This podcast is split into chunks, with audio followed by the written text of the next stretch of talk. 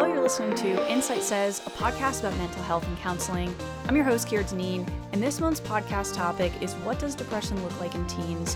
What can parents do?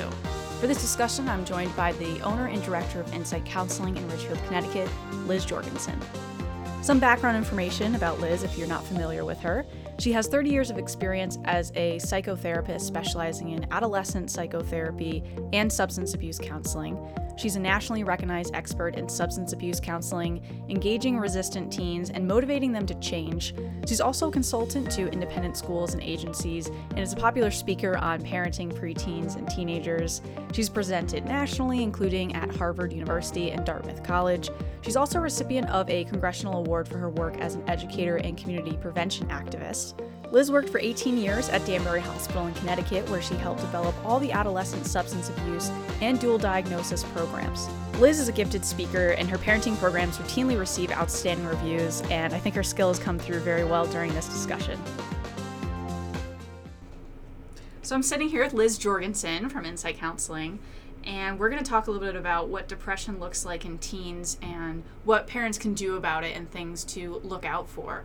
Um, so, what advice do you have for parents? Well, one thing that I think is really important to know is the unfortunately, um, within the past, this has been true for about a decade in Connecticut, the rate of depression among teenagers is sometimes up to a third Which by the time they're 24. And it, and you know, it varies, it goes up and down, and it doesn't mean the worst type of depression. There's a spectrum of it's depression. a spectrum of depression. Yeah. I'm going to talk about that briefly, but um, so you got to have a bit of a high index of suspicion. And in my own biological family, there's a there are certain types of depression that are biologically predisposed, and we have that in our family. So I was watching very carefully for my kids. So it is not that uncommon. Now, thank goodness, the most severe kind of depression, which is called major depressive disorder, severe. That's usually where people can have like suicidal thoughts or or um, or attempt suicide, make suicide attempts is is relatively rare. It's it's it's rel- relatively rare. But so what I want to talk about is the beginning symptoms of depression and how the manifestation in teenagers often is different than in adults, and um, for girls and boys. Um, and every when I'm saying these things, of course, it's generalizations based on every child's temperament is different, right? But in general, irritability is one of the hallmark symptoms of depression in adolescence. Now, that's hard to tell sometimes. One of our previous po- podcasts, we were just talking about how all teenagers will roll their eyes and be grumpy and whatever. Irritability is a little bit different. It's when a child will snap or react intensely to almost any request. So these are Yeah. more extreme than just Yeah, yeah. your average teenager kind of right, rolling right. the eyes and So, and the way it's perceived often as the person, so once the teenager is depressed, they almost hear everything as a criticism, or they're so exhausted and stressed out and sad that just the normal request, say a parent's like, oh, you need to clean your room, that'll feel like overwhelming, so they'll like snap, right? And in fact, I use an analogy that most teenagers will nod their head while they're crying in my office. I'm like, oh, does it feel to you like your nerves are stretched like a rubber band between two fingers and you're just ready to snap? And they're like, yes, that's why I don't mean to snap. So I want parents to have a high index of suspicion if your child's very irritable. And the reason that's really important is most parents will take that as the kid being ornery, right? Or being um, defiant. And it could really worsen the depression if the parent then reacts as if that. And there's a great parenting um, teacher advocate. Her name is Bonnie Harris, and she talks about for all ages of children when they're when they're showing distressing behavior.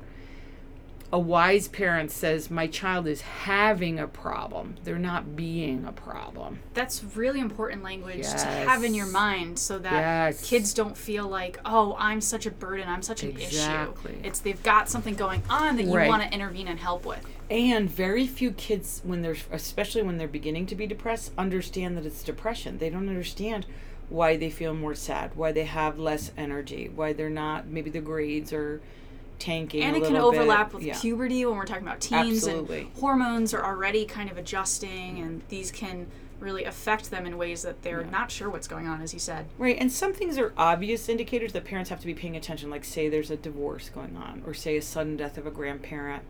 Um, and I say that usually teenagers won't get depressed if a grandparent's been sick for a long period of time and they get a a perspective, you know, that they are going to pass. Same thing, a sudden death of a parent. You know, a child could really become severely depressed from that. Sometimes it's just a grief reaction. So some things are no brainers, but some things are more subtle.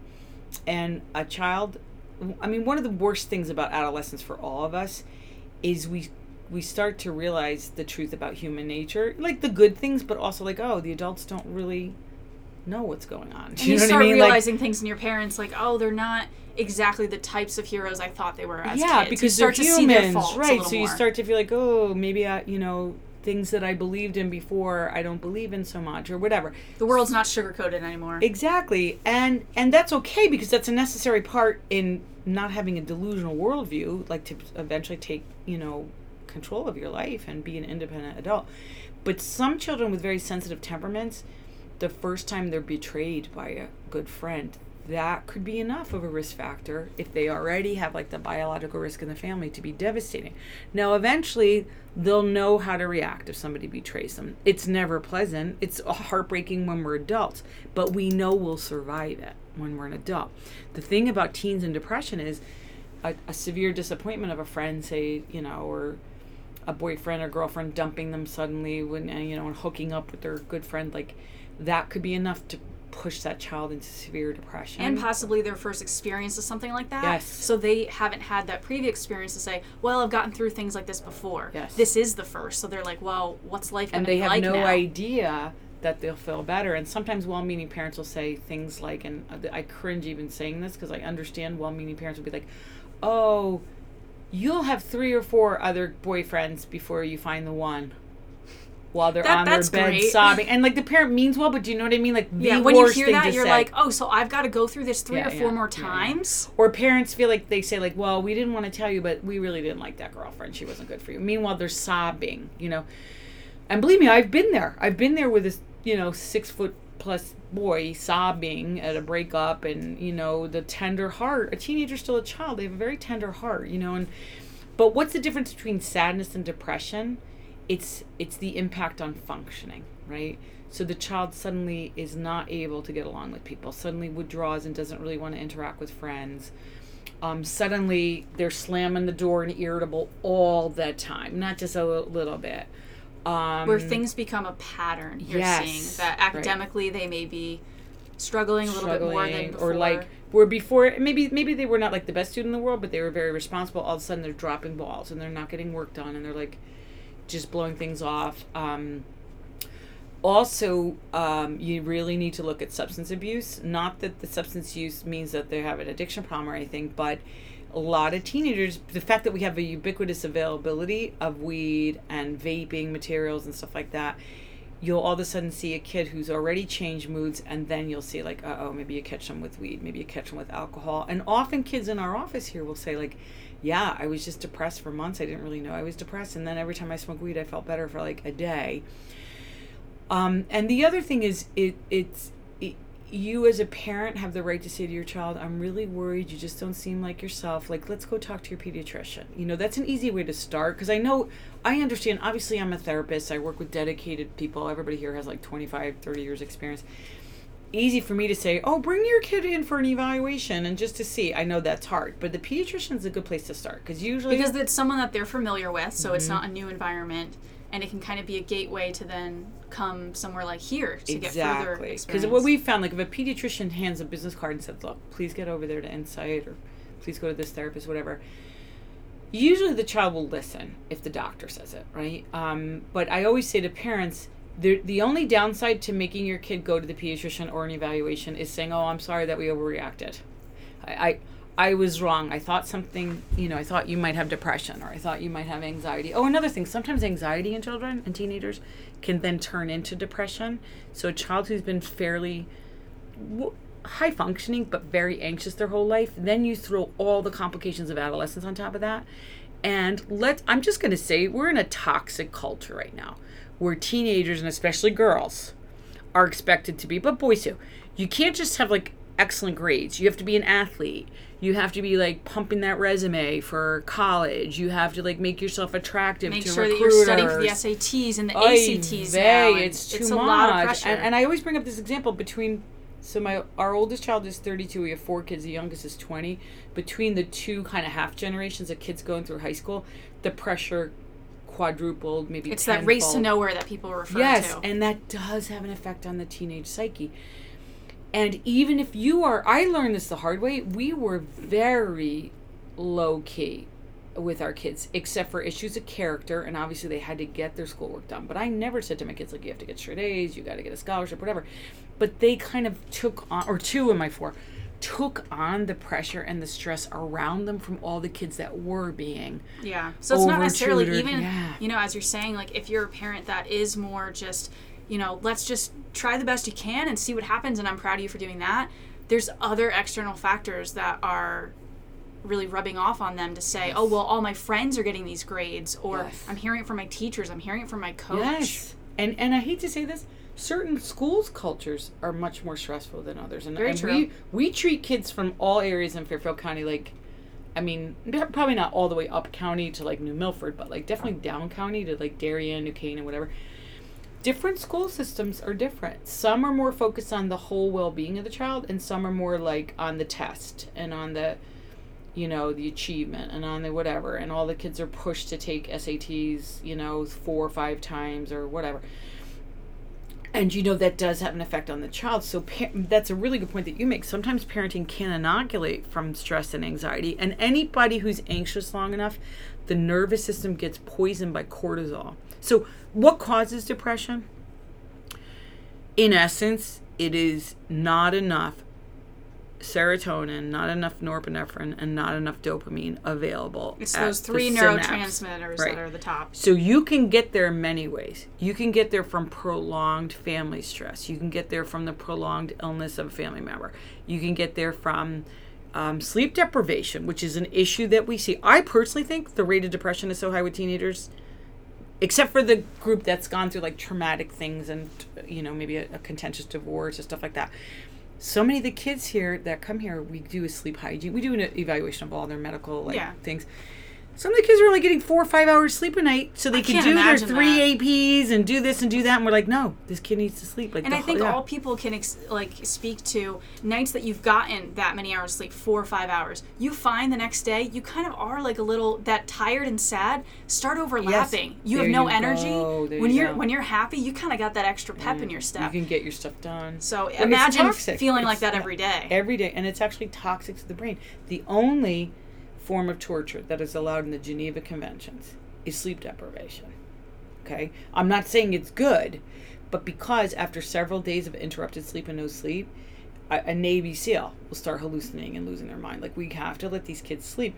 So it's fairly complicated all the reasons that it you know it can be but i would say to parents like you know your child very well. And if something's not right well first of all if your child is giving you a problem with attitude and irritability, sadness. And I this kind of goes without saying, but I have to say it. If your child ever remotely says anything about suicide, you have to have them evaluated. That's like major red flag. Re- major no matter flag. what. Even if they take it back, and I have had kids say they'll blurt in the middle of a fight with their parents, like, "If you don't let me do this, I want to kill myself." I, let me just say something. I've had kids that say that that didn't intend to kill themselves, but I've never had a kid say that did didn't have severe psychological distress. It's just not it's a something very very extreme statement. It's probably one of Yes, the most extreme exactly. statements to say. So, and of course, as a parent, if your kid takes it back and says, I didn't mean that, most of us would just be like, oh my God, thank God. But you still have to have that child evaluated. And like I said, start at the pediatrician. Pediatricians always know, so wherever you're hearing this podcast, let me tell you who knows the best resources usually for mental health evaluations and, and for teenagers are pediatricians. They're like in the know. They're our favorite people at Insight. They send, you know, so many patients here just because they know like who's an expert with teens, who's an expert with kids. Um, and as a parent, go with your gut because in the rare occasion, one in several hundred, that you've overreacted and brought your kid into an evaluation, you could always say, I'm so sorry, whatever. But hey, now we know who we're going to go back to. That person was really great. I really liked them. So if you ever have a problem in the future, we're going to go back to see Yeah. Kristen Deneen. She was awesome.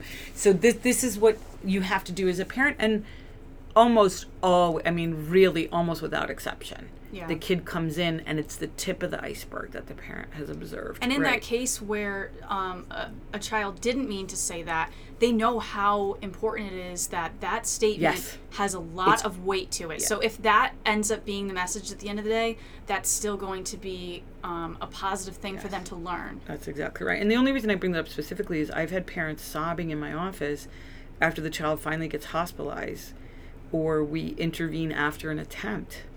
And the parents will say, Oh my God, six, seven months ago, he said in a fight that he wanted to kill himself. And how then I believed him that he didn't mean it. I said, Okay, just forgive yourself. But exactly what you said, Kara, we're never going to take those words you know it's always serious we Yeah. always have to to look at that And, that look- goes for yeah. other kids too, even if Yes. it's not your own kids. Yes, absolutely. And you know what? Risk a friendship. It's worth it. I've been in that situ- oh, situation in high school and college of someone saying that, and you know, it's like, and it's good to know that sometimes your kids are in that situation with Yes. a friend. So you know, it goes beyond just your parent-child relationship or I, you know what? That's a really good point. I think if you ask me what's the most toxic thing about the American culture right now is we do not have the sense of community that all of the adults together have more expertise, more caring, more awareness than all of the teenagers. Many parents will take it like offensively if you say, oh, you know, I, I caught the kids all drinking at my house. Oh, not my son. Oh, or oh, I'm so worried. My child told me that your child was suicidal. Like with one of my children, there was an intervention where I believe if my daughter hadn't told me, actually, she went to the school guidance counselor first the day of it Yeah, that she heard it. as thank should. And then told me, and really, I think that saved her friend's life. You know, that's how powerful it is. So if if you ever get the message like through your child that someone else, that one of their friends has said it, I mean, I personally think it's a moral imperative that you have to tell that other parent. It and is. I mean, most of the time the parents are just like shocked, right. but it's just, and I always think golden rule, wouldn't you want? and that's and you can start the conversation by saying you know if i was you know if this was my child i would want someone like you to tell me this and then go into what you're saying because it, it puts a different frame on the conversation No, exactly. So, so parents, depression isn't rare, unfortunately. Most of the time, if your child has some of the symptoms that I talked about in the beginning, it's going to be mild depression. Sometimes it's as simple as there's too much on their plate and they're sleep deprived. But sometimes it's an indication of a very serious problem that needs professional help. And you really can't overreact. You you got to do what you got to do, and most of the time your child will thank you, and be glad that you like went forward and got an evaluation uh, of some type, even if you just start with the pediatrician, which is a wonderful way to start. Yeah, I think that's fantastic advice, and thank you for sitting down and kind of exploring this with us. There's more information on the website, insightcounselingllc.com, and we'll include anything we mentioned in today's episode in the show notes for this podcast. So That's thanks great. again. Thank you. For more information about Liz Jorgensen and Insight Counseling, head over to insightcounselingllc.com. Again, that's insightcounselingllc.com. You can also request appointment to info at insightcounselingllc.com. That's info at insightcounselingllc.com. Thanks for listening and join us next month to learn discover more about mental health.